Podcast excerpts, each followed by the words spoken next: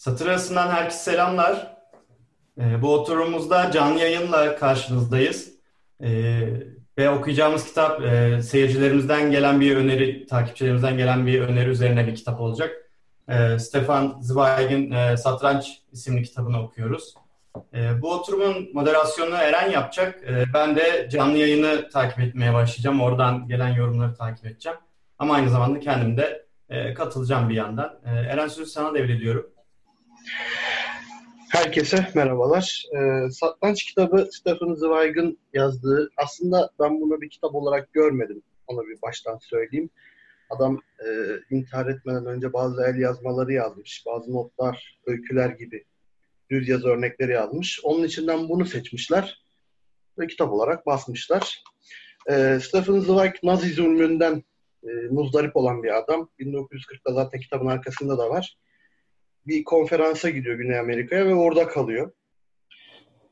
Yani kalıyor derken geri dönmek istemiyor zaten. Savaştan nefret eden bir insan.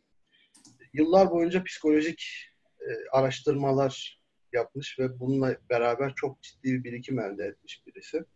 1942 yılında karısıyla beraber ben bu hayata daha fazla devam etmek istemiyorum. Bu sizin umudunuz olabilir ama benim insanlardan umudum yok gibi bir söylemle karısıyla beraber intihar etmiş birisi.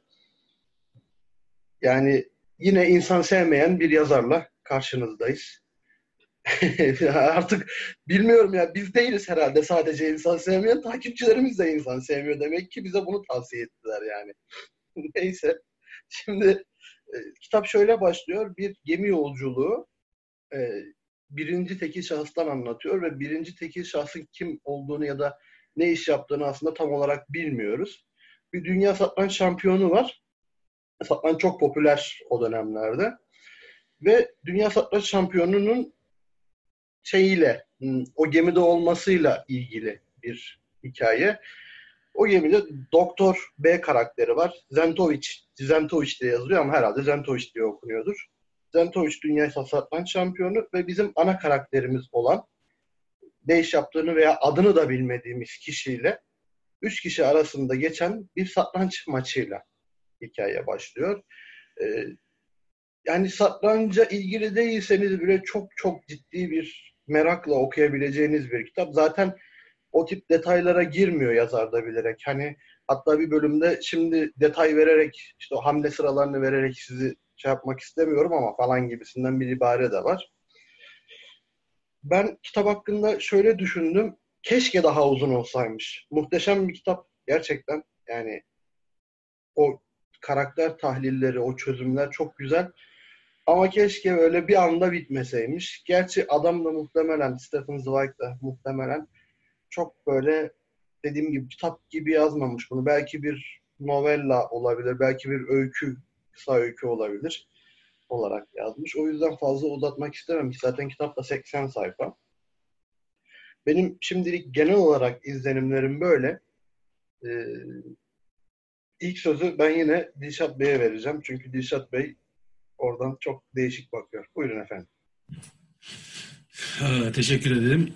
Hmm, kitap benim açımdan okunması hem kolay hem zevkliydi. Ee, aynı zamanda böyle çok da çarpıcı yerleri vardı. Bu 80 sayfalık kitap açısından ben yine çok fazla yer çizmişim. Onun farkına vardım. Şu an önümde bakıyorum böyle. Bir sürü yerin altını karalayıp kenarlarına notlar almışım. Şey e, çok hoşuma gitti. Benim kitabın başlangıcında işte sen Zentovic hakkında bilgi verdin. Tek bir işe odaklanan sabit fikirli bir adamın neler yapabileceği, böyle neleri başarabileceği fikri. Bu hoşuma gitti. Zaten kitapta da böyle e, yazar şey diyor, sabit fikirli kafasını tek bir düşünceye takmış insanların hani her türlü beni şaşırtır her zaman. Böyle insanın ilgimi çeker falan diyor. Kitap o yüzden hemen başlangıcında böyle daha 20. sayfada beni yakaladı. Ee, genel itibariyle çok e, nasıl diyeyim yani yazarın Hinterland'a bakımından işte Avusturyalı olması, İkinci Dünya Savaşı'na katılmış olması hem muhabir olarak hem işte bir e, yazar aynı zamanda yazar payesi de var. O kadar berbat bir yaşam içerisinde, zaman dilimi içerisinde bu kadar böyle nasıl anlatsam hani acıyı çok naifçe anlatıyor. Çok güzel anlatıyor. Mesela çektiği o sıkıntıları, iç sıkıntılarını. Mesela bir sonraki kitabımız Yer Altından Notlar. Orada e, Dostoyevski o hezeyanlarını hiç de böyle güzel falan anlatmıyor böyle naifçe. Ee, bur- burada araya girmem lazım. Bir sonraki kitabımız Ölü Doğanlar. Ondan Ondan sonra sonrasındaki bir ondan sonraki kitabımız Yer Altından Notlar. Yani e, onu okurken acayip sıkıldığımı söylemek isterim ama kitapta hiç aynı his, hissiyatı paylaşmadım. Gayet güzeldi. E, ilk anlamda ilk söyleyebileceğim bunlar yani. İlk izlenim. Evet. Teşekkür ediyoruz. Çağrı Bey, siz ne düşünüyorsunuz? Ee, Ben de aynı şekilde Eren senin gibi biraz düşündüm. Bu kitap aslında daha uzun olabilirdi. Hani tabii biz şey diyoruz hep aslında e, kendini kısa ve öz anlatan kitaplar, hikayeler daha genelde hoşumuza gidiyor şeklinde konuşmuştuk. Özellikle Dişat'la ben. E, Çok tasvir sevmediğimizden bahsetmiştik ama mesela e, bu kitap hakikaten bu kadar kısa bir metinde hani o işte hmm, bizim karakterlerden birinin işte o Nazi zulmü altında yaşadıkları ki bu hani klasik Nazi zulmü değil. Hani çok detay vermek istemiyorum. Çünkü zaten kısa bir kitap. Hemen her şeyini açıklamış gibi oluruz. O açıdan çok açıklamak istemiyorum. Hani onu okuyuculara, e, takipçilere bırakalım. Hani oradaki farklı bir şekilde psikolojik bir e, zulümden bahsedebiliriz. Yani çok böyle bir eziyet, fiziksel bir zulüm yok ama e, psikolojik bir e, zulüm var orada aslında. Hani onu yaşarken kendini işte akıl sağlığını nasıl ayakta tutmaya çalışıyor. E, hani o orayı anlattığı kısımlar e, çok etkileyiciydi. Hatta orada ben kendime de birkaç tane böyle not aldım. Mesela orada e, şöyle bir şey oluyordu. İşte bu satranç e, üzerine düşünmeye başladığı zaman bizim işte o karakter e, Dr. B, Doktor B dediğimiz karakter hani o sayede kendini biraz e, kurtarabiliyor yani şey akıl sağlığını kurtarabiliyor. Böyle işte satranç hamlelerini zihninde tekrar ediyor filan.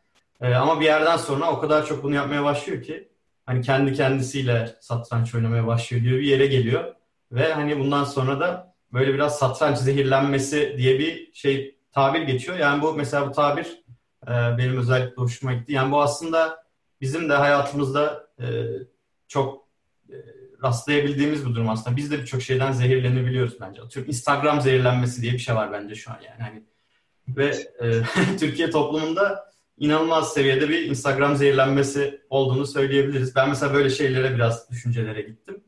Ve bir tane soru geldi aklıma. Bunu size de sorayım. E, hazır söz bana geçmişken. E, hatta canlı yayını izleyen takipçilerimize de sorayım. E, birkaç arkadaş yazmaya başladılar. Ahmet, Ömer yazdılar. E, teşekkür ederiz arkadaşlar. Şöyle bir soru geldi benim aklıma. Şimdi hikayede şöyle bir şey oluyor. E, onu birazcık açayım. E, böyle bir şey durumdasınız, esaret durumundasınız ve e, işte bir şekilde bir kitaba ulaşabiliyorsunuz yani. Tek bir kitaba ulaşma şansınız var diyeyim. Hani de onu da böyle zar zor alıyor falan da. Neyse size bir tane kitap okuma şansı verecekler. Başka da hiçbir şey vermeyecekler. Yani kağıt, kalem, yani bir yere not alacağınız, ne bileyim yani herhangi bir şey üreteceğiniz hiçbir şey yok. Bulunduğunuz hücrede ya da odada diyeyim. Ee, sadece bir kitap seçme hakkınız var. Hani bu nasıl bir kitap olurdu? Ya da belli bir kitap mı olurdu? Hani şu an direkt söyleyebileceğiz bir kitap var mı? Bunu sorayım. Ee, Eren ilk sana sorayım. Aynı zamanda e, takipçilerimizden de e, buna bir cevap bekliyoruz. Yorumlardan yazarsanız seviniriz. Şu an kilitlendim de. Kitap yani seri olarak isteyebiliyor muyuz? Öncelikle onu sorayım. Cilt Seri, olarak ve ciltlenmiş seri olabilir belki. seri olarak isteyebiliyorsak ben zamanın çarkı serisini isterdim. Çünkü 13 cilt 10 bin sayfa falan. Yani hani oku oku bitmez tabii o işin trollüyor da. Sanırım öyle şeyle ilgili bir kitap isterdim ben ya. Kuantum mekaniğiyle falan ilgili. Çünkü onu çözmek çok zor olur. Hı hı. Ve onunla ilgili çok derin, çok geniş, etraflı düşünebilirdin. Edebi bir eser istemek bence çok rasyonel olmazdı bu pozisyonda ya. Yani Evet ben de benzer düşünüyorum. Dilşat sen nasıl bir şey? Yani kitap direkt şu kitap değil de belki hani Eren dediği gibi şu e, konuya yönelik bir kitap falan da diyebilirsin belki. Bilmem ben hep yani eğer öyle bir seçenek sunulursa aklıma hep şey gelmişti. Yüzüklerin Efendisi külliyatını isterdim yani başka bir şey Hı. isterdim. Evet, edebi bir seçenek ama çok farklı dallara ayrılabilir. Ne bileyim üzerinden defalarca geçebilir. Defalarca da hiç böyle tahmin etmediğiniz şeyleri bulabilirsiniz. Değişik olurdu benim açımdan. Herhalde Yüzüklerin Efendisi'ni isterdim. Sen daha edebi bir eser yani. Böyle şey nicelik böyle daha uzun olsun okuyayım tekrar tekrar okuyabileyim. Yok tekrar tekrar okumanın dışında yani Yüzüklerin Fantastik kurgu olması galiba onu biraz daha. Aynen aynen o hayal dünyası beni biraz çekiyor. Yani orada herhalde esaret altında kalsaydım bir gerçekliği bulmaya çalışmazdım. Sonuçta tek gerçekliğim esaret olurdu zaten. Daha böyle Vay. Bak farklı bir gerçeklik aramazdım kendime. Anladım. Evet yani e, orada bir aslında biraz da kaçış için bir şey oluyor. Yani e, Eren'in verdiği cevap aslında böyle şey kendi kendime düşünerek böyle zihinsel bir şey anlamaya çalışarak kaçış. Seninki de öyle farklı bir dünya e, hayal üzerinden kaçış. Ben de Eren gibi düşünmüştüm yani böyle işte mesela e, benim hevesli olduğum konular bu aralar işte makine öğrenmesi, veri bilimi, işte yapay zeka bu tarz konulara hani aslında ilgim var. E, çok fazla okumaya şey yapmaya vaktim olmasa da aralarda bakıyorum. Herhalde ben de öyle bir şeyim böyle hani bir külliyat gibi böyle hani en başından sonuna kadar götürecek öyle bir şeye ya da böyle matematikle ilgili bir şey olurdu diye düşünüyorum. Herhalde biz kendimizi o yönde zehirlerdik Eren ben öyle anladım. Evet, muhtemelen öyle olurdu. Evet. Ee, Şimdi... Bu arada yorumlar geliyor. Ben hemen onları da aktarayım. Ömer zaten bizim ekipten. Ee, Schopenhauer aklınıza gelsin diyor. Mühim olan yazı uzunluğu değil ne anlattı. Kitabın kısalığından bahsederken e, yorum yapmış. Yani Ahmet'ten de cevap geldi. O da ana Britannik kalmak isterdim demiş. Çocukluğumuzun şeyi e, e. Evet. Bence Ahmet'inki hiç fena fikir değilmiş. Evet evet Ahmet'in fikri. Aynen. Böyle ne mi kendine bölersin böyle yani her güne bir harf falan işte böyle ayda bir döndürürsün ya da işte ne bileyim. Hatta ayda bir harf yaparsın yavaş yavaş sindiresin diye. Olabilir. Şimdi ben kitaba şuradan dönüş yapmak istiyorum. Hani yazarın bu bahsettiği satrancın kitapta satranç çok popüler bir oyun. İşte kahvelerde oynanıyor. Mesela köylerde oynanıyor vesaire gibi bir durum var. Hatta işte gemilerde satranç partileri atılıyor falan. Bu okuyucuya biraz garip gelebilir, gelmesin. Ee, dünyanın belli bir döneminde satranç gerçekten inanılmaz popüler bir oyunmuş. Özellikle bu 1920'lerde yavaş yavaş artmaya başlıyor. 20'lerden 70'lere 80'lere dek çok çok popüler bir oyunmuş. Hatta işte mesela Bobby Fischer'la Amerikalı işte GM Grandmaster diyorlar. Ee, Boris Spassky'nin bir maçı var. Hem de Soğuk Savaş'ın ortasında böyle 70'li yıllarda Ruslar mı dünya şampiyonu olacak, Amerikalılar mı dünya şampiyonu olacak derken bir anda şimdinin futbol müsabakaları gibi tüm dünyada canlı yayınlanıyor maç. Efendim işte milyonlarca insan izliyor filan. Böyle olaylar olmuş. O yüzden hani yazarın böyle şey bahsetmesi işte dünya şampiyonunu görünce herkesin aman Allah'ım bir işte ünlü gördük ya da bir film yıldızı gördük gibi karşılaş, karşılaması vaziyeti oldukça normal bir durum.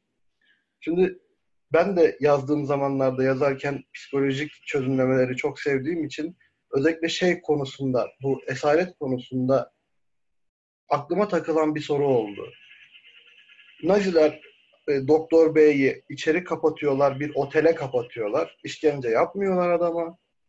Ama adamın elinden az önce Çağrı'nın verdiği örnekteki gibi tüm dürtü verecek şeyleri, doneleri alıyorlar. Bir oda, bir yatak, bir lavabo, başka da hiçbir şey yok. Yani aylar boyunca bu şekilde kalıyor. Ve bunu şöyle açıklıyor yazar. Hiçbir şey insan ruhuna hiçlikten daha fazla baskı yapamaz diye açıklıyor. Ben burada şunu merak ediyorum. Yani ben mesela acıdan korkan bir insanım. Acı derken fiziksel acıdan.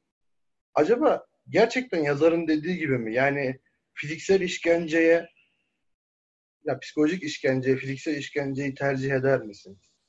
Ya da hangi noktada bu tercihiniz değişir? diye bir soru. Bu sefer çağrıdan başlamak istedim. Yani sanırım herhalde ben de senin gibi fizikseldense böyle psikolojik bir şeyi tercih ederdim. Yani sonunda işte mesela hikayede de olduğu gibi delirip seni bırakma ihtimalleri de var. Ama diğerinde çok hani ne bileyim kolunu koparabilirler. Ne yani ucu yok fiziksel işkencenin ucu bucağı yok yani öyle diyeyim. Onu koparabilirlerden ucu yok. Doğru. Aynen ucu kopar yani. O yüzden öyle. Ama yani bu kitaptaki tabii durum biraz farklı. Şöyle bir şey var. Bunlar bir yandan da değerli insanlar. Hani oraya aldıkları.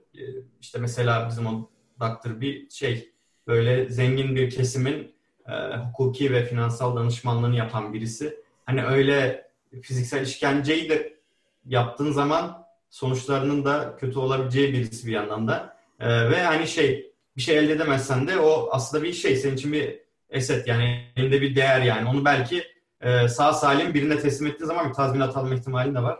O yüzden e, hani böyle bir boyutu var aslında. Orada değerli e, tutsaklar hani gene benzer şekilde e, bilgi alınması istenen tutsaklar belki vardı ama e, o hikayede diyelim ki Nazilerin ele geçirdiği insanlardan bahsediyoruz. E, ama onlar böyle karşına bir tazminat alabileceğin işte ne bileyim zengin mengin tanıdıkları olan birisi değilse dediğim gibi fiziksel işkenceye de maruz bırakılabilir. Yani orada aslında e, ye kürküm ye şeyi de var. Yani işkencenin daha e, yumuşak e, diyebileceğimiz versiyonunu yaşıyor. Ama tabii sonucunda da biraz delirmenin eşiğine geliyor satranç zehirlenmesi dediğimiz şeyi yaşıyor. Kendi, yani bir kişilik bölünmesi gibi bir şey yaşıyor aslında. Ee, yani onun da tabii böyle e, derin yaraları olabiliyor ama ben de benzer şekilde fizikseldense e, psikoloji tercih ederim. Yani. Çünkü bir yerden sonra kaçış yoluna gidebiliyorsun. işte böyle deliriyorsun ya da böyle başka bir dünyada yaşamaya başlıyorsun falan zihinsel olarak. En azından ama vücut bütünlüğün e, korunmuş oluyor. Vücut bütünlüğü. Bir tane film vardı Lazarus isminde. İşte insanları dondurup belli bir yıl sonra yeniden uyandırıyorlar ki şey olsun e, hastalıkları tedavi edilsin. Şu anda da yapılan bir pratik bu arada bu. Hani ta çok uzun yıllar önce dondurulmuş insanlar var. Ama uyanabilecekler mi onu da bilmiyoruz. Öylece duruyorlar. Şu anda da yapılan bir şey yani. Orada bir şeyden bahseder. İnsanın yaşlandıkça canının yanmaya başlamasından. Ya bilmiyorum sizde oldu mu ama işte ben 30 yaşını geçtikten sonra vücudumun varlığını hissetmeye başladım acıyla. Sırtım ağrıyor, işte bacağım ağrıyor, belim ağrıyor vesaire. Bazen başım ağrıyor filan. Yani gençken olmayan şeyler bir yerden sonra olmaya başladı. Yani Dişat'a bu iki soruyu birleştirip soracağım ben. Birincisi bu işkencelerden hangisini tercih ederdin? Yani sana seçim şansı verselerdi. İkincisi insanın varlığında acının yeri nedir? Varoluşunda. Muhtemelen ben fiziksel acıyı tercih ederdim zihinsel acıdansa. Çünkü yani hiçliğin ortasında bırakılmak böyle kötü olabilirdi. Yani cidden benim için dayanılmaz olabilirdi. Çünkü dışarıdan dışsal uyarıcı bir etken olmadan ne yapacağımı bilmeden uzunca yıllar ya da işte ne bileyim uzunca yani zaman kavramını da yitirdik. Mesela sanırım Daklı bir 4 ay mı duruyor içeride? Daha fazla. Ya tam bir zaman vermiyor ama işte iki ay öyle kaldım, üç ay. Aslında kitapta da, kitapta da şey muhabbeti var. Yani deliliğinin içinde zaman kavramını da yitiriyor zaten. Ha işte yani onu yitirmek mesela beni yani zaman kavramını yitirmek isterim de total böyle şuurumu yitirmeye gitmek beni korkutuyor, ürkütüyor böyle. Yani çok değişik hissettiriyor bana. O yüzden muhtemelen ben fiziksel acıyı tercih ederdim. Vücut bütünlüğüm falan. Bir de o kadar değerli bir adamsam vücut bütünlüğünü çok büyük oranda bozmazlar diye ümit ediyorum tabii. yani hani o kadar ciddi bilgiye haizsen. Bir taraftan bu paradoks da oluşturuyor mesela hani Nazilerin yaptığı e, o geldi aklıma benim aslında. Hiçliğin ortasına bırakıyorsun adamı. Diyorsun ki e, ondan almak istediğim, edinmek istediğim bilgiler var. Bu yüzden ona işte çok ciddi bir psikolojik şiddet uygulayayım ki ondan istediğim verilere, bilgileri alayım ama işte sonra delirmenin eşiğine geliyor adam böyle. E, hani zaman, mekan onları kaybediyor. İşte biraz kumar gibi geldi mesela o Nazilerin yaptığı. Tamam bunun uzun bir sürece yayılacağını düşünüyorlar ama mesela eğer o kitabı edinemeseydi Doktor Bey aklını kaybetmesi durumu ne kadar zaman alırdı? Yani o işte ıslak yağmurlu bir günde paltonun cebinden kitabı böyle yavaş yavaş yan yan yengeç gibi gidip çalıyor. Sonrasında odasına götürüyor. Hatta korkudan uzunca bir süre bakamıyor bile. Hani ondan haberdar olurlar diye. Çünkü varlığına anlam katacak tek şeyin o kitap olduğunu düşünüyor. E peki o kitabı alamasaydı pat diye delirmesi durumu da yani ihtimali de ortada. Bu sefer istediğin bilgiyi edinemeyeceksin. O yüzden çok büyük bir kumar bence insanı delirtmeye çalışmak böyle. Fiziksel şiddet daha anlaşılabilir gibi geliyor bana. Çünkü diğeri direkt varlığına eziyet ediyor. Diğer yandan acının varlıktaki yeri nedir? Acı yani Auskilus mu demişti. Acı insanı olgunlaştırır. Hep böyle gördüm yani. Acı vardır. Biz bundan kaçınamayız. Ve acı fiziksel acı da zihinsel acı da ki zihinsel acı daha fazla insanı olgunlaştırır elbette. Tabii dozaj ayarlaması önemli. Dozaj ayarlaması önemli. Yani, Anladım. evet. Bu arada az önce bahsetmiş olduğum bu Bobby Fischer'la Spassky'nin maçını anlatan bir film de var. Pawn Sacrifice isminde işte e, ne oluyor? Piyon fedası gibi bir şey filmin adı. Çok da güzel bir film. Herkese buradan tavsiye de edeyim sırası gelmişken. Bu arada Evet. satranç zehirlenmesini ciddi olarak yaşayan Alekin var mesela. Yani bir otel Evet. odasında bulunuyor mesela. Yayla Alekin satranç zehirlenmesi dediğimiz şeyi hani bu bağlamda yaşamıyor. Kendi kafasında oyunlar kurmuyor ama işte hayatı boyunca hiç evlenmiyor. Ee, hiç çocuk sahibi olmuyor vesaire. Tabii bu birinin delirdiğine delalet etmez. Yanlış anlaşılmasın söylediğim şey. Hayatı boyunca satranç dışında hiçbir şeyle uğraşmıyor. Otel odalarını hiç mülk. Ve öldüğünde de en son bir otel odasında vefat ediyor. Ve gidiyor. Hayatı sona eriyor yani. yani bir, burada, buradaki satranç zehirlenmesine tam anlamıyla karşılamasa da yakın bir durum yaşıyor. En son bir otel odasında işte öyle bulunuyor. Şimdi satranç zehirlenmesi konusu evet benim de ilgimi çekmişti. Özellikle sınırlı bir evrende yaratabileceğin sonsuzluk insanın o evrenin içinde kaybolmasına sebep oluyor. Belki neyse buraya girmeyeyim. Ee, şöyle bir şey söyleyeceğim.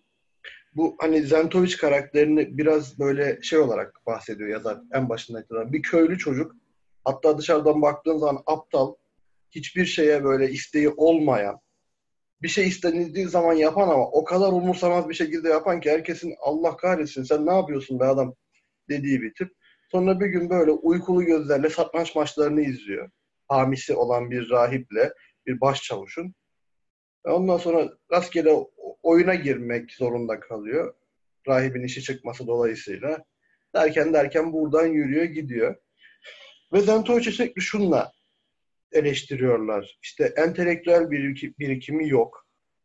Bir böyle hayat gailesi yok. Cahil. İmla hatası yapmadan yazı bile yazamıyor filan gibi.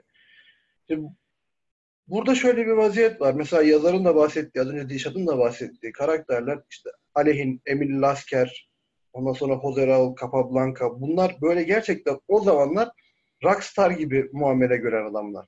Mesela o Capablanca dediği karakter bildiğimiz şey aşırı derecede playboy bir adam. Zaten bayağı da yakışıklıymış. Tipi falan bayağı düzgünmüş. Ve böyle insanlar onun yanına gitmek için, ulaşabilmek için çok ciddi mücadeleler ederlermiş. Buraya geliyorsunuz. Şöyle düşünelim bunu. Bir tane film yıldızınız var. Hani çok güzel oynuyor. Şimdi günümüzü uy- uyarlayalım. Oscar ödülü var vesairesi var. Ama iki cümleyi bir araya getirmekten aciz. Yazarın bahsettiği karakter aslında buna benziyor. Daha sonra bu herkesi yenip tartışmasız bir şekilde dünya şampiyonu olunca bilmiyorum kitap hakkında yani şey yapalım mı? Başından sonuna kadar gidelim mi? Kurguyu verelim mi? Zaten kısa ama ne diyorsunuz bu konuda? Yani bence gelecek bırakalım. Anlamadım. Bence de yani istediğin gibi şey yapabilirsin. Arkadaşlara bırakalım diyorum. Ha, arkadaşlara bırakalım diyorsun. Yani Tabii. evet.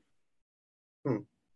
Bilemedim. Siz bilirsiniz. Benim açımdan problem yok. Sonuçta zaten 80 sayfa. Gayet akıcı bir kitap. İsterseniz anlat. Bence de iki saatte okunacak bir kitap maksimum. Yavaş okuyan biri iki saatte okur yani. İşte o yüzden dedim yani arkadaşlar kendi kendileri okusunlar tavsiye ederim. Peki o zaman şunu evireyim ben. Takıntıya girelim buradan. Bunu istiyorum. Bu arada satrançla ilgili birkaç söylemek istediğim bir şey var ya. Evet. O satrancın nasıl algılandığıyla ilgili. Şimdi sen güzel bir bilgi verdin işte. 19. yüzyıl, 20. yüzyıl başlarında satranç e, iyi bir satranççı olmak işte rockstar olmak gibiydi. Evet. Capablanca'nın satranç kitabı var. Muhtemelen dünyada satrançla ilgili satılan en, en şey kitaptır. E, en çok satılan kitaptır. Şimdi orada şöyle bir durum var. İnsanların algısında mesela Zentovic'i eleştirirken bütün etraftaki insanlar şu bağlamda eleştiriyorlar işte. Herkesin kafasında şöyle bir dünya var. Tıpkı felsefeyle uğraşmak gibi satranç oynamak da belli bir kültür seviyesi, belli bir gelir seviyesi ve kültür seviyesinden sonra yapılabilecek bir boş zaman eylemi gibi. Yani hani ayrı bir zaman dilimi talep ediyor çünkü senden satranç üzerinde ustalaşmak için belirli bir zaman harcamak zorundasın. Ama işte e, Zentovic gibi bir adam çıkıyor. Mesela aykırı bir örnek onlar için. Lakin aslında coğrafya anlamında çok anlaşılabilir. Çünkü bu adamlar işte çok ücra bir yerde, ücra bir köyde yaşıyorlar. Ve bunu bir papaz, babası vefat ettikten sonra papaz himayesi altına alıyor. Ona bir yeni bir yaşam veriyor. Mesela Rusya için düşünelim. Rusya'dan çok ciddi satranç ustaları çıkar. Çok büyük. Hepsi için konuşmuyorum ama coğrafyanın da bu mevzuya dahli vardır diye söyleyeceğim. Yapacak pek fazla işin olmadığı, çok uzun kışların olduğu coğrafi bölgelerde satranç tıpkı işte Eren'in e, ya ben esaret altında kalsaydım kuantum mekaniği ile ilgili bir kitap isterdim veya işte benim ben esaret altında kalsaydım e, Yüzüklerin Efendisi'ni okumak isterdim e, mantığıyla yaklaştığı gibi bir kaçış aslında bir varoluş eylemi gibi. Yani Zentovic için kendini papaza ve o papazın karşısındaki o jandarmaya yani çavuşa kabul ettirebilmesi için ya ben varım, buradayım, yaşıyorum, bu hayatı işgal ediyorum ve ben de sizin gibi bir bireyim de diyebilmesi için aslında öğrenmesi elzem bir şey. Çünkü satranç üzerinden kendi kimliğini ifade etmezse, açıklamazsa Zentovic yok hükmünde zaten. Yok yani öyle bir adamın varlığından en yakında yaşayan papaz bile haberdar olmayacak. O onun için konuşabilen, yürüyebilen, yiyebilen bir hayvan olacak. Daha ötesi değil. Aslında Zentovic gibi biraz da şeye tutunmak, kendi yaşamına, varlığına anlam katma çabası yani. Anlamına, hayatına tutunmak. O yüzden e, ben hala da ücra coğrafyalarda çok iyi satranççılar çıkar. Mesela Hindistan'da çok ciddi satranççılar çıkar. Yokluğun içinden çıkarlar. Coğrafyanın mevzuya çok ciddi dahli olduğunu düşünüyorum. Çünkü varlığınıza başka türlü anlam katamayabilirsiniz ama satranç size çok ciddi kapılar açıyor. O burayı eklemek istedim. Çünkü Zentovic çok da bir şansı yok yani kendi varlığını ispatlaması için. Ya ben o konuda şöyle düşünüyorum. Ben zamanda satrançla çok ilgilendiğim için hani biraz madem derinleştirelim konuyu. Satrançta hani uzamsal görme mevzusu veya olayı tahmin edebilme, ön hareketleri, hamleleri öngörebilme mevzusu. Bazen genetik Bazen de senin dediğin gibi takıntı ve kendini ifade etme çabası olarak ortaya çıkıyor. Mesela genetik örneklerden birisi Kramnik. Kramnik 9 yaşındayken mi, 7 yaşındayken babasıyla babasının bir arkadaşı satranç oynuyor. Onları izliyor. Ertesi gün babasına diyor ki ya benle de oynar mısın? Babası da iyi bir oyuncu. Oynarım diyor. Yani oğlun gelmiş sana baba benle satranç oynasana. Bu mevzu. Sonra babasını yeniyor. Bir daha oynuyorlar, bir daha yeniyor. Hani ilk defa görmüş daha oyunu. Bir kere izlemiş, Sonra benle oyna demiş ve babasını yeniyor. Şimdi bu mesela genetik bir faktör. Ama öbür taraftan senin dediğin gibi Ruslar konusunda özellikle çok doğru Rusların satranç okulları ya bu böyle çocukları alıp olimpiyata çalıştırır gibi yani fiziksel olimpiyatlara çalıştırır gibi yıllarca tepelerine binip onlara teorileri verip ki satrançta ilk bazen 10 hamle 15 hamleye kadar açılışa gidebilir o çocukları belli bir asker haline getirirler. Satranç askeridir o çocuklar. Mesela e, Riga büyücüsü diye bilinen bir satranççı var. Estonyalı. Mihail Tal ya da Michael Tal artık neyse. Dünya şampiyonu oluyor. Bir yıl dünya şampiyonu olarak kalıyor. Adam satrancı böyle çok agresif oynarmış. Yani sürekli bir e, gambitler, değişimler yapmaya zorlarmış. Atak oynar, vezirini verir en alakasız yerde kimse ne yaptığını anlayamaz falan ama kazanırmış. Sonra Ruslar bu adam üzerine çalışıyorlar bir yıl boyunca nasıl yeneriz diye. Botvinnik diye bir adam böyle çok sıkıcı maçların sonunda adamı dünya şampiyonluğundan indirince işte Tal şey diyor tamam artık Rus çocuklar piyonları koruma işine geri dönebilirler diyor. Yani o kadar sıkılmış ki adam oynarken bile. Dediğin gibi Hintliler daha farklı oynar. Yani her ulusun belki de geçmişten getirdiği kimlik onların satranç oyunlarına da sirayet ediyor aslında. Aynen sirayet eder. Ben de onu hep düşünürüm yani. Burada bir de çok enteresan bir hikaye var. Şöyle anlatılır. Tam şimdi detayını bilemeyeceğim ama e, Hint kralı Babil krallığına şey gönderir, bir elçi gönderir. Yanında da tablo şey satranç oyununu gönderir. Pers kralına gönderir. Pers kralına. Ha, Hint kralı Pers kralına. Tavla oyununu gönderir. Ee, der ki yok satranç oyununu gönderir. Bu der kralların oyunudur. İşte şöyle oynanır, böyle oynanır. Şeydir, akıldır, stratejidir. Yani bunu iyi oynayan kral iyi bir yöneticidir. ve savaşlarda da çok kazanır falan gibi. Sonra Perskala da yanıt olarak aynı elçiyle tavla oyununu geri gönderir. Hayat der budur, satranç değildir. Biraz şans, biraz stratejidir. Gibi. Ya Yani böyle hatırlıyorum. O hikaye yani belirli bir süre hazırlandıklarını falan tabii bu bir hikaye, rivayet de. Ee, vezire emir verir. Der ki hayat tamamen strateji değildir. Bilmediğimiz işte denklemler de olabilir hayatta. Ha, Şans şans. ekleyerek bir oyunla karşılık verelim.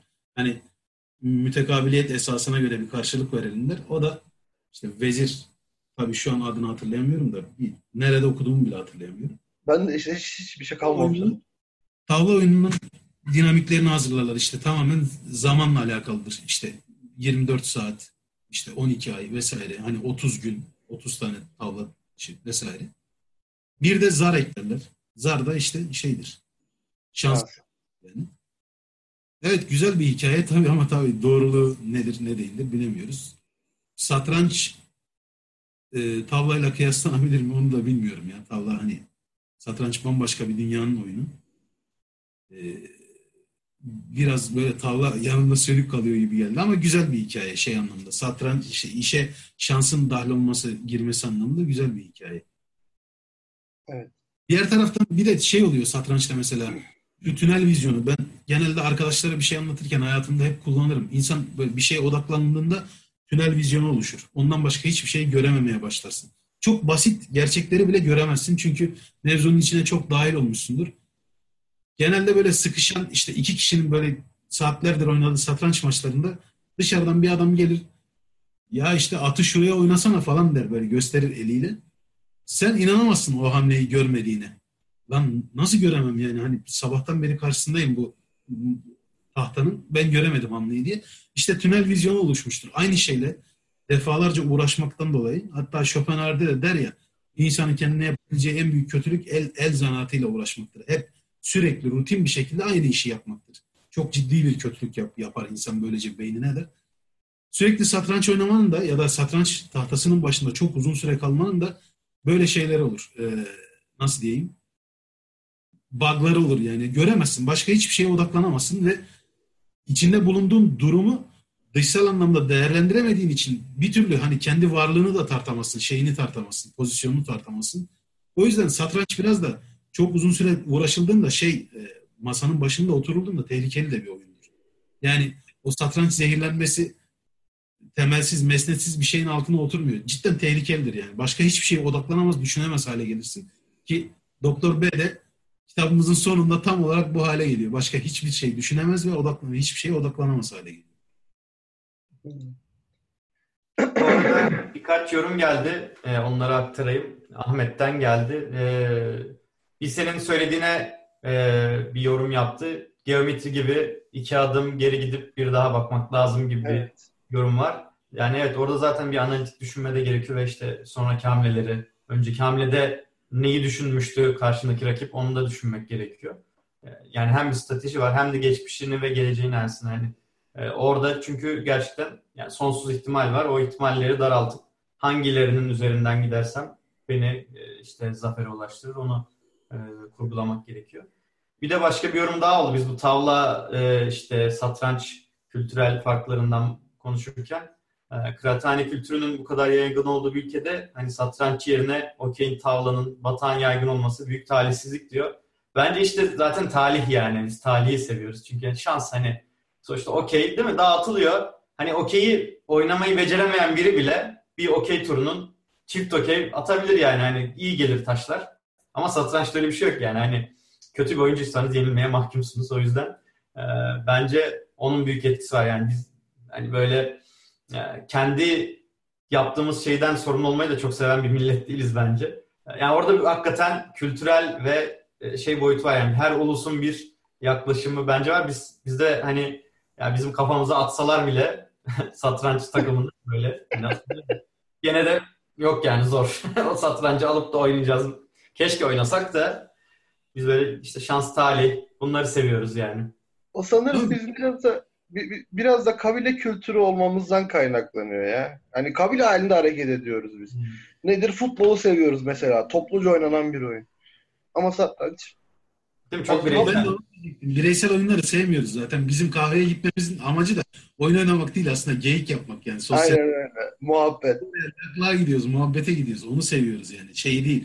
Bireysel olarak iki kişi işte kendimizi geliştirelim, bir şey üzerine yoğunlaşalım ya da ne bileyim eş zamanlı düşünmeye çalışalım falan olayları hiç bizlik mevzular değil. Biz direkt işte kahveye goy goya gidiyoruz. Yani çok da güzel bir mevzu. Tabii canım nasıl kafana vurup çay ısmarlattım falan filan hani bu tarz geyikler. Gene böyle erki simgeleyen, daha senden üstünüme gelen muhabbetler için. Ama onu da bak oyunları bile mesela eşli oynuyoruz genelde. İşte okeyi, batağı, orada bile başarıyı ya da başarısızlığı bölüştürme, paylaştırma derdindeyiz yani. Böyle bir enteresanlık var. Bir de bir şey daha söyleyeceğim. Çağrı'nın söylediği aslında güzel bir şey. Satranç üzerine düşündüğümde hep aynı şey. Bu arada kitaptan daha çok oyunun kendisi üzerine yoğunlaştık. Arkadaşlar kusurumuza bakmasın. Birazdan kitaba döneceğiz. Ee, biz sorumluluk almayı seven tipler değiliz genelde. Yani kendi hayatımızın bile sorumluluğunu almaktan çok haz etmeyiz. Satrançta kötü taraf şu. Yaptığınız her hamleyi ardınızdan getiriyorsunuz. Geçmişinizden. Somut olarak görüyorsunuz. Yaptığınız her hamlenin orada durduğunu, bir yerlerde durduğunu görüyorsunuz. Sırtınızda bir yük gibi. Mesela tavlada sizin kendi hamlelerinizden kendinizin sorumlu olduğu kadar işte talih faktörü de sorumlu. İhalenin bir kısmını oraya atabiliyorsunuz. Yani aslında zare kendinize eş tutuyorsunuz. Yani sorumluluğu bölüştürüyorsunuz. Tamam ben bunları bu hareketleri ben yaptım ama e, biraz da senin yüzünden oldu hesabı. Ama satrançta böyle bir şey yok. Bütün hamleler sizin zihninizin ürünü sizden çıkma. Dolayısıyla kendi geçmişimizin sorumluluğunu almamak ya da o somut böyle yaptığımız hamleleri tek tek görüp böyle irkiliyor olabiliriz. Ben hep bunu düşünmüşümdür. Ya düşünsene kendi zihni sürecini ardında taşıyorsun. Tahtanın her yerinde görüyorsun yani. Yaptığın bütün doğru hamleler, yanlış hamleler orada duruyor. Çok yani biz Türkler için sorumluluğu bu kadar sevmeyen millet için çok e, sıkıntılı mevzu. Zaten o yüzden fazla tutulmamış da olabilir.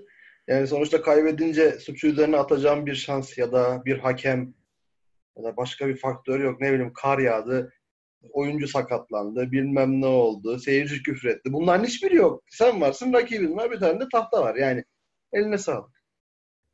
Dolayısıyla evet bizimkilere uygun değil. Biz toplu halde böyle bir şeyler yapmaya ve dış faktörleri suçlamaya. Hatta mesela kazandığımız zaman da hakeme rağmen yendik filan. Düşünsene yani. Daha bir böyle Talihi de yendik değil mi? Makus Abi talihi. şansım kötüydü ona rağmen yendim. Düşün o kadar iyi oyuncuyum. Tavla oynuyorsun mesela. Bunun gibi bir vaziyet. Evet. Bir şey mi diyeceksiniz Dilşat Bey? Öyle bir Yok. nefes. Kitaba dönelim mi diye düşündüm. Evet. Çünkü satrancın kendisi üzerine çok fazla konuştuk. Ben de onu diyecektim. Ben kitaba takıntı kavramı üzerinden dönmek istiyorum. Takıntılı tanıdığım insanlar oldu gerçekten. Değişik takıntıları olan insanlar oldu. Bunu ben şöyle tanımlıyorum. Mesela bir insan diyelim ki yanında sakız çiğnenmesini sevmez. Buna takıntılıdır.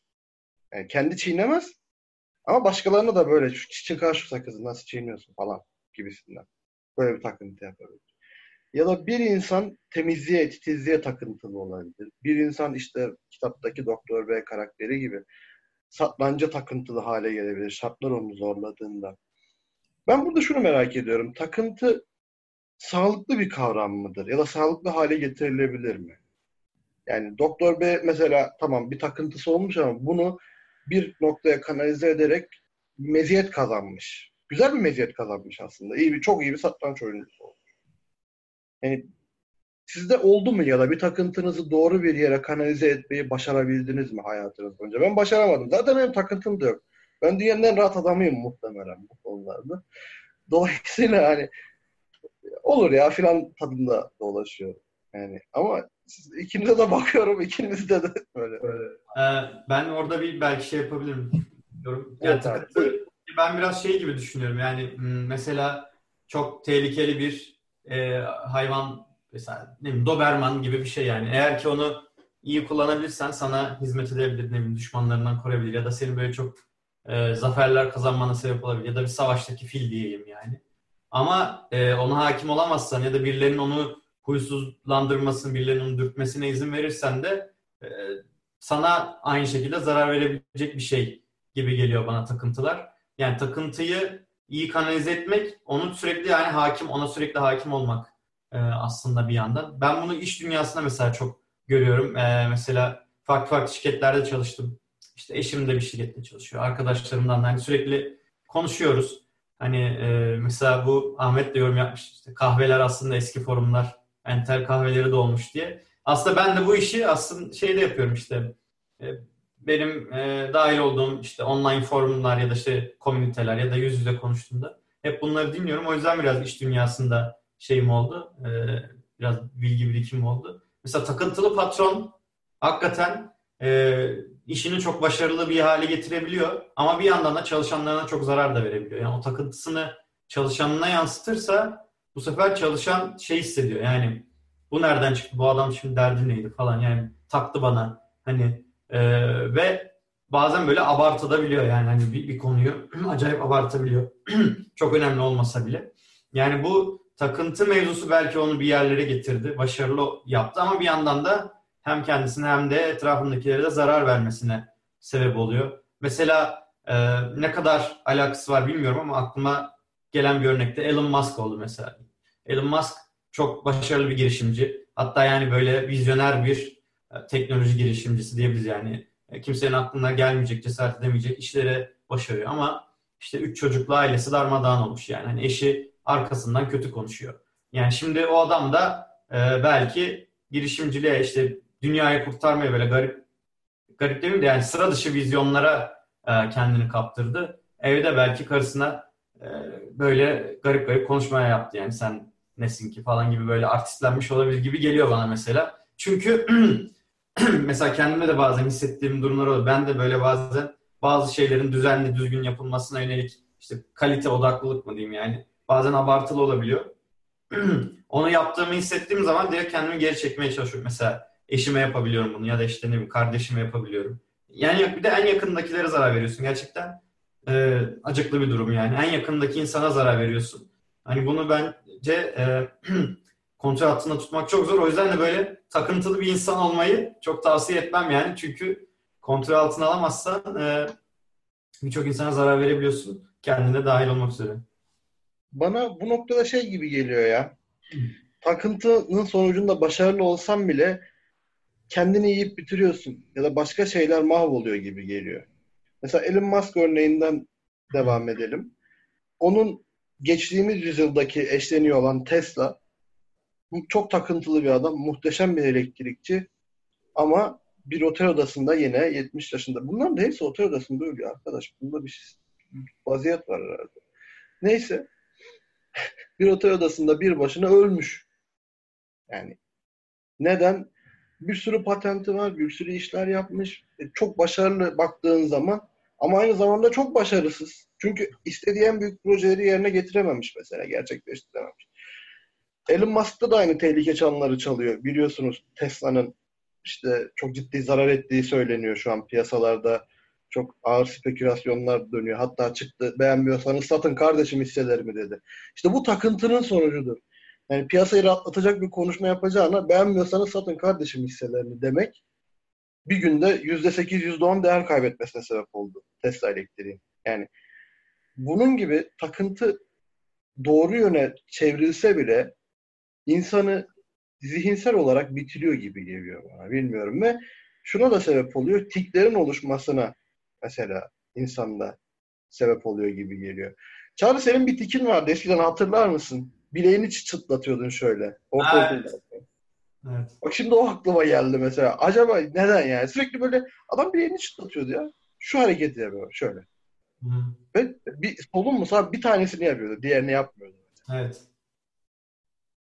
Yani acaba obsesyonlar, saplantılar insanın ruhunda böyle dengesizlikler o kadar değişik şeyler yaratıyor ki bir yerden sonra fiziksel olarak bir kendini gösterme yoluna mı gidiyor?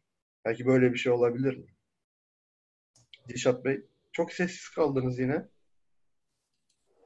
Valla takıntıyla ilgili düşünüyordum aslında. Ne 3-4 tane kavram sanki bu takıntıyla at başı gidiyor gibi geldi bana. Hep hayatım boyunca da öyle oldu yani. Ego, hırs, tutku, takıntı, obsesyon. Bunlar birbirlerine çok şey gibi, yakın. Bir de birbirleriyle böyle senkronize çalışıyorlarmış gibi geliyor. Hayattaki bir büyük takıntım şey oturduğum masada su lekesi olursa onu silmeye çalışırım. Bundan başka bir durum yok yani. Biraz rahatım. Ee, işin açığı takıntı konusu beni korkutuyor ama sanırım başarı için e, elzem ya. Bazı şeyler insanların kafayı takması lazım yani. Bazı noktalarda takıntılı. Ne bileyim kimisi başarıya, kimisi mükemmeliyete takıntılı olur. Kimisi yaptığı işe.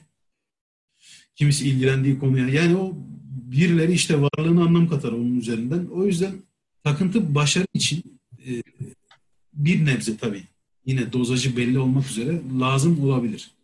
Ama işte senin dediğin gibi hani işine, içine bir şey atılmazsa beyin kendi kendini işleyen bir değirmen gibi. Hani değirmen taşı kendi kendini öğütür hesabı. O takıntı ya sebep olan e, işte doneler beslenmediği zaman dilimlerinde, beslenmediklerinde e, şey olur. Yani takıntı başka noktalara ya da başka yerlere sirayet eder. İşte Çağrı'nın söylediği gibi en yakındakilere eziyet vermeye başlarsın. Veya komple bir e, ne diyeyim çalıştırdığın insanlara eziyet verirsin veya daha büyük düşün işte yönettiğin Tugay'a, Tümen'e veya yönettiğin ülkeye eziyet verirsin. Bazı şeyleri takıntı, hırs haline getirirsen tam tersi onların kurtarıcısı da olabilirsin. Böyle bir durum da var yani hani işte mevzu senin duruma nasıl yaklaştığın, hangi açıdan baktığın ve kendi e, nasıl diyeyim iç dünyana ne kadar hakim olduğun.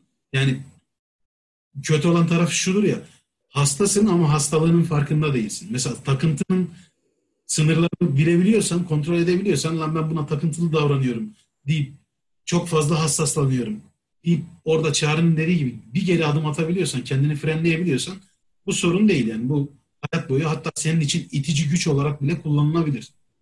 Ama takıntılı olduğun bile farkında değilsen en yakındakileri eziyorsan veya ne bileyim bütün ülkeye eziyet ediyorsan işte o zaman bir e, sıkıntı yaratıyorsun ve global bir sıkıntıya bile dönüşebilir. Yani işte Trump olabilirsin, Kim Jong il olabilirsin, yani olabilirsin. O yüzden işin açığı takıntı denilen şey kavram beni ürkütüyor. Ben bu arada bu arada Ahmet'in bazı e, yorumları olmuş Çağrı herhalde. İstersen bir onları okuyalım şey olmasın. Tabii. E, Dr. B'den biraz bahsetmiş e, Doktor B. E, kendisine karşı oynayabileceğini ve bir süre sonra kafasını iki ayrı kişiye böldüğünü söylüyordu diyor kitapta. Aslında insan içinde de iki ayrı kişi var gibi. E, hazlarını tatmin etmek isteyen bir hayvan ve e, toplumsallığı da unutmayan, kuralları dikte eden bir patron. Hatta Bale'in iki ayrı logo bile farklı karakterde e, diye bir yorumu var. Sonra de bir süre sonra da takıntı ile ilgili bir e, yorum oldu. Onu da aktarayım. E, takıntı bir tip otomasyon insanın çözemediği problemlerinin sembolleşmiş hali olabilir. Çok daha de, temel problemlerinin yüzeyindeki yansımaları gibi. Evet, enteresan bir yorum geldi. Evet, bir, bir, bir çeşit alt yordam takıntı, bir fonksiyon gibi insan onu çağırıp problemlerini çözmeye çalışıyor olabilir ama evet. anlamıyorum gerçekten. Ee, bir tane akıl çözülebilmesi için tekrar tekrar geri gönderiyor. Yani evet akıl mesela kendi farkındalık e, mesela bunların üzerine geçebiliyor bazen takıntılar. E, Dişat'ın dediği gibi hatta bazen farkında bile olmayabiliyorsun. E, bununla ilgili geçen de bir e, şey e, 521 Radyo 521 podcast'i dinlerken onlar da YouTube'da canlı yayın yapıyorlar bu arada. Ben ses kaydını dinliyorum. E, işte Kadir Köymen'in bir şeyi vardı. E, güzel bir anekdotu vardı takıntı ile ilgili. Yani insanın kendi farkında olmaması ile ilgili diyeyim aslında. Şimdi Kadir Köymen e, Edel Krone diye bir firmanın e, kurucusu. Başarılı da bir firma yani ihracat yapıyorlar. Bayağı büyüdüler. Böyle kendilerine az bir organizasyon yapıları da var.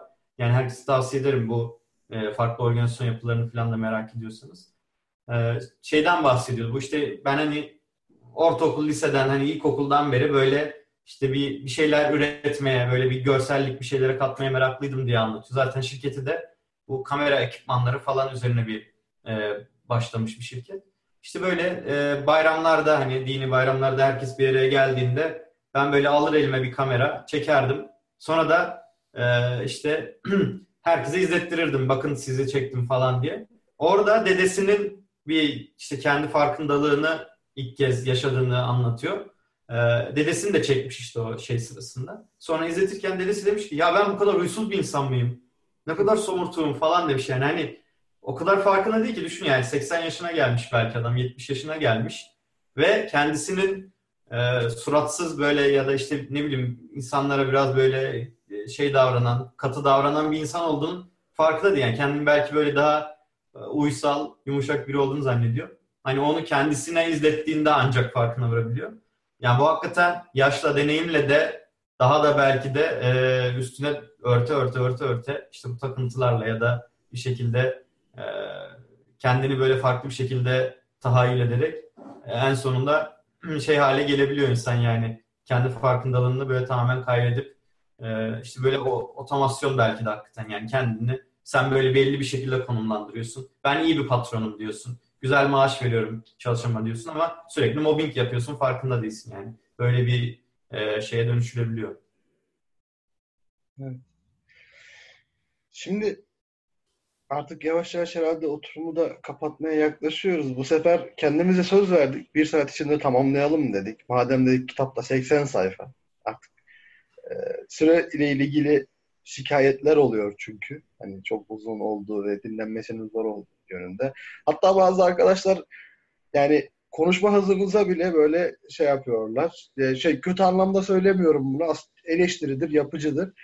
Fakat ben bazen arkadaşlarla kendi aramızda konuşurken bu oturumların çok böyle eleştirilere göre tabii kendini planlarsın ama mükemmel olmaması gerektiğini düşünüyorum. Zaten biz insanız ve böyle bir sohbet havasında olmasının daha iyi olduğu kanaatindeyim. Tabii bu benim fikrim zaten. Hep de bunu savundum. Şimdi ben herkesten sırayla kitap hakkındaki son fikirlerini, yorumlarını alayım. Ee, yani eğer tabii uzatalım diyorsanız bana uyar biliyorsunuz benim bu konudaki yaklaşımımı. Ama özellikle Dilşat'ın ve Çağrı'nın işte öyle bir saat içinde bitirelim gibi bir isteğim olunca ben de tamam dedim. Buyurun beyler sizdeyiz. Yani evet, Çağrı, Çağrı sendeyiz diyeyim. Tamamdır. Ee, evet yani bir saatte sığdıracağız gibi görünüyor bu sefer. Evet, dediğim gibi kitap da zaten kısa bir kitap. Yani bir kısa hikaye diyebileceğimiz bir formatta bir kitap.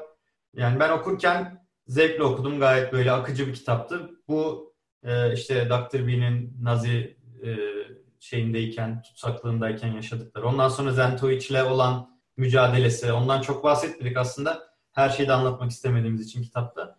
E, onu da hani e, takipçilerimiz okuduğunda görürler. Yani orada da aslında enteresan bir mücadele oluyor. Hatta Zentovic şey de yapıyor yani o Dr. B'nin e, zehirleneceğini hissedince onu zehirlemeye de başlıyor. Yani böyle bir e, taktikler uyguluyor yani pasif e, agresif taktikler taktikler uyguluyor. Böyle normalde hamlelerini bir dakikada hatta bazen 10 saniyede yapacakken böyle 10 dakikalık hamle zamanı sonuna kadar kullanıyor. Gıcık ediyor falan. Dr. bir de böyle kafayı yemeye başlıyor yavaş yavaş gibi durumlar oluyor. Ee, yani orada da mesela yine bu e, kendi e, tek bir alana odaklamış ve orada başarılı olmak için hani başka hiçbir şey düşünmeyen bir insanın e, psikolojisini de görüyoruz, görüyoruz aslında. Yani karşısındaki rakibi delirse bile umurunda olmayacak birisi var aslında karşımızda o anda. E, bunu da aslında hissediyoruz. E, yani bu e, esaret, işte hiçlik, takıntı hani bunlara yönelik aslında e, 80 sayfa içinde birçok şeyi anlatabilmiş bence. Ve biraz da ben böyle şey gibi hissettim. Yani aslında bu hikaye devam da edebilirdi. Daha yani gemide gidiyorlar mesela daha gemi yerine varmadan hani gideceği yere varmadan bitiyor falan hakikaten insan da biraz böyle hüzünleniyor yani. Hani e, sonuçta kitabın yazarı da intihar etmiş hatta eşiyle birlikte intihar etmiş yanlış değilsem. Gerçekten e, acıklı bir öykü. Yani ve hani aslında o intihar ettikleri sırada bir şey durumda değil. Yani e, kendisini kurtarmış aslında yazar. Yani Latin Amerika'da yaşıyor. Şeyden tamamen uzakta doğduğu ülkeden tamamen uzakta. Hani o zulümden falan uzakta ama e, bir şekilde buna dayanamamış. Zaten daha İkinci Dünya Savaşı da bitmeden hatta intihar etmiş. Muhtemelen haberlerini alıyordu. Eşinin, dostunun, tanıdıklarının, ülkesinin yıkıldığını belki duyuyordu. Hani bu yüzden e, böyle acıklı bir tarafı da var. E, ama ben hani e, özellikle bu psikolojik e, anlattığımız kavramlara ilgi duyan herkesin okumasını tavsiye ederim. Satrançla ilgili olan zaten insanlar kesin okumuştur bunu. E, ama hani satrança da bir şey e, başlatabilir bence ilgi başlatabilir o açıdan da hani satranç oyununa. bir ilgi de başlatılır. O açıdan da tavsiye ederim. Teşekkürler Çağrı. Evet, Dişat sen ne düşünüyorsun son olarak? Kitap benim açımdan dediğim gibi keyifli, okuması zevkli bir kitaptı. Ee, ciddi zihinsel tahliller yapıyor. Ee, acının sınırlarına dair bayağı dair hani ciddi tahlilleri var. Birçok e, Telegram grubuna sürekli ben işte hani bu kitapla ilgili bir sürü şey attım, not falan vesaire. İşte bu Deni Ayalon, Feridun Sinir, Sinirlioğlu alçak koltuk krizi de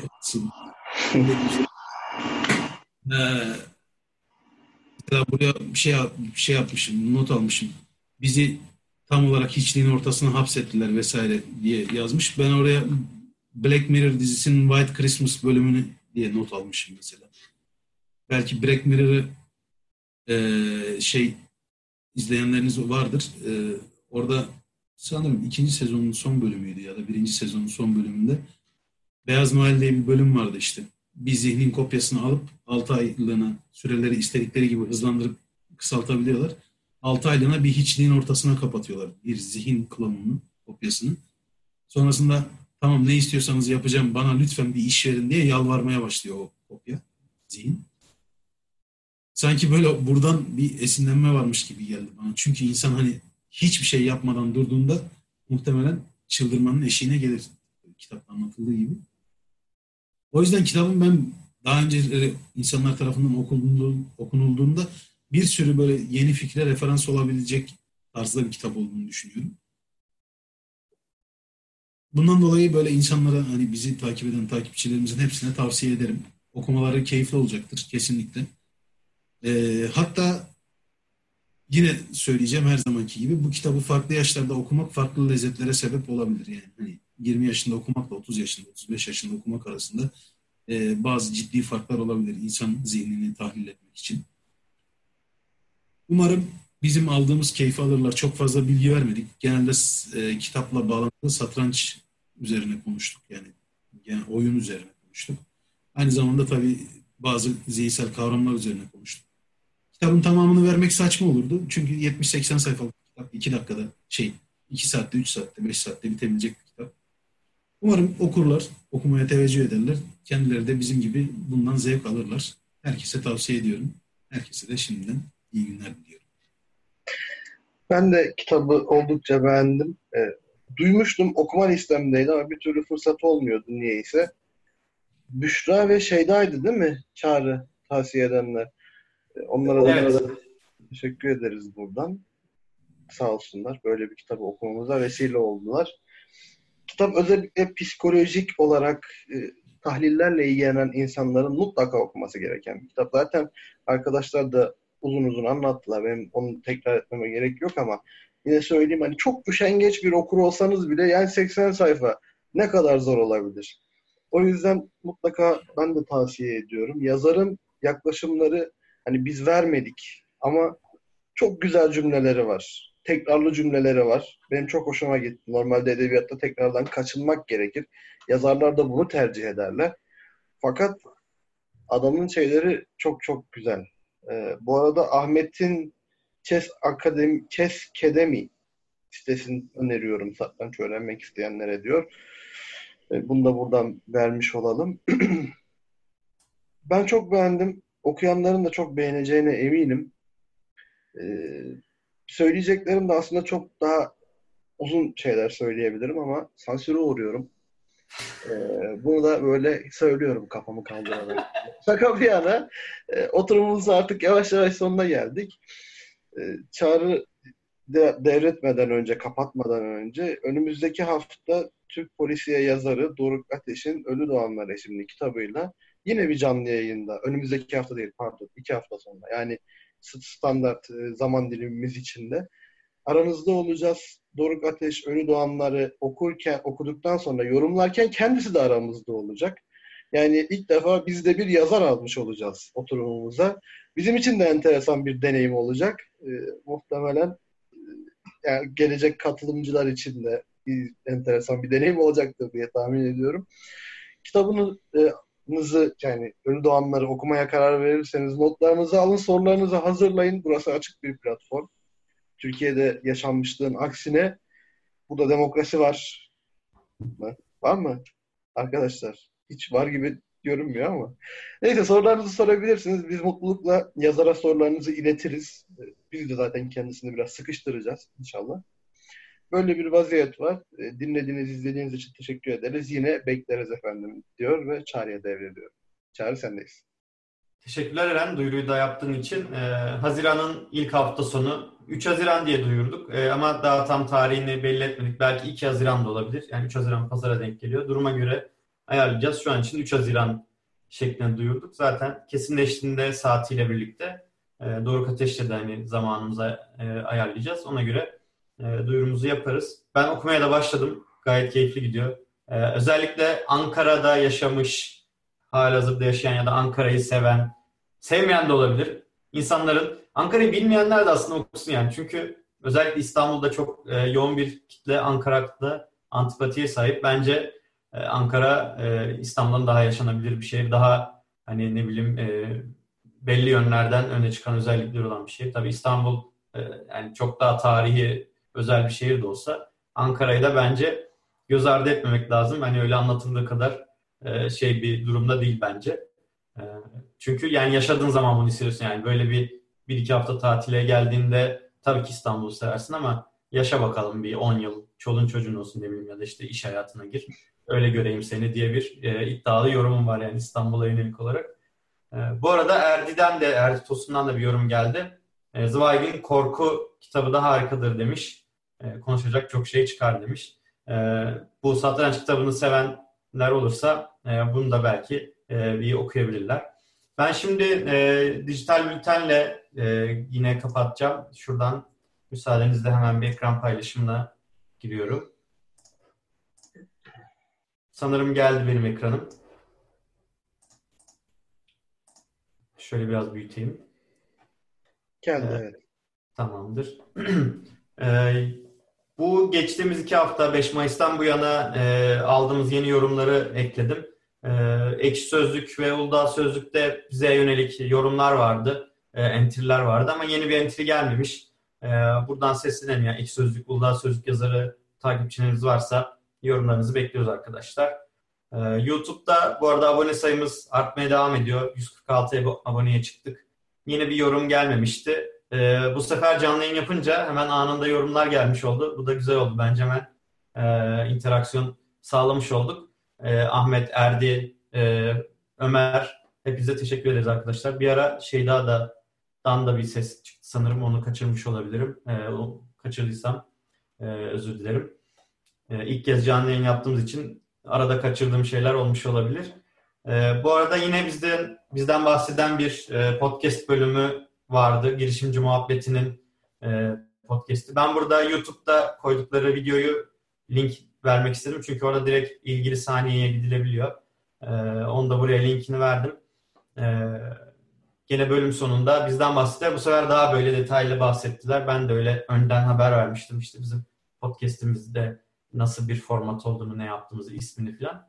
Hatta bu işte 4 Mayıs'ta e, girişimci muhabbetinde bizden bahsetmişler. Ondan sonra böyle izlenmelerimizde de bir artış, dinlenmelerimizde özellikle podcast formatında dinlenmelerimizde artış gördük. O da bizi mutlu etti. Teşekkür ederiz buradan girişimci muhabbeti ekibine. Ee, Instagram'da şu an 386 takipçimiz var. Ee, Instagram zaten çok böyle yoğun kullanamıyoruz. Genelde işte yayın yapacağımız zaman, yaptığımız zaman, sonrasında öncesinde birkaç paylaşımda bulunuyoruz. Arada da kitaplardan yorumlarımızı paylaşabiliyoruz. E, Tagi e, benim e, liseden arkadaşım. E, yani hem arkadaşım hem de benim dönem arkadaşımın da kardeşi oluyor kendisi. O Temmuz ayı ve sonrası için hani kitaplar belliyse size katılabilirim dedi. Herhalde Temmuz'dan itibaren biraz e, kitap okumaya fırsatı olacak. E, biz de sanırım e, yavaş yavaş onları da belirlemeye başlayacağız. Hatta yani belki önümüzdeki 2-3 ayda belirlemek gibi bir yola gidebiliriz. Öneriler de birikti. Kendi zaten düşündüğümüz kitaplar da vardı. Ee, zaten Mayıs, Haziran belli. Temmuz'u da belli ederiz yakında diye tahmin ediyorum. Ee, Doruk Ateş de bizim e, takvimimizi duyurdu. Teşekkür ederiz kendisine. Bizim zaten e, Haziran ilk hafta sonu yapacağımız oturumu e, kendisiyle birlikte canlı yayın olarak yapacağız. O da Instagram'da bizi paylaşmıştı. E, Spreaker'da şu an bu 71-74'e çıktı. Hemen şuradan düzeltiyorum. 74 takipçi var şu an. Orada da henüz bir yorum gelmedi. Hani Spreaker'ı kullananlar varsa oradan da e, yorum bekliyoruz. E, Apple Podcast'te de e, 20 cihazda dinleniyorduk. Şimdi 41 liraya çıkmış. E, bu işte girişimci muhabbetinin bahsetmesi sonrasında orada da bir artış yakaladık.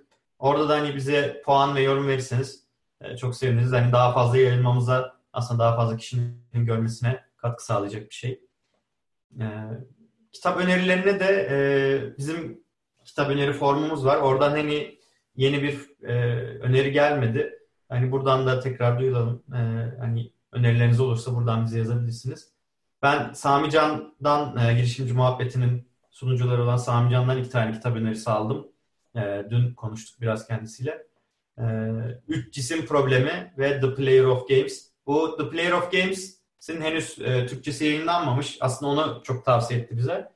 E, ama henüz Türkçesi yayınlanmadığı için onu şu aşamada belki pas geçebiliriz. Bu üç cisim problemi de biraz e, yanlış değilsem e, astrofizikle falan alakalı bir şey. Yani böyle e, biraz bilimsel temelleri de olan e, bilim kurgu bir kitap. Biraz karışık bir kitap demişti ama belki e, önümüzdeki oturumlarda değerlendirebiliriz. Teşekkür ederiz kendisine önerileri için. E, dijital bültenimizi de böylece sonlandırmış olduk.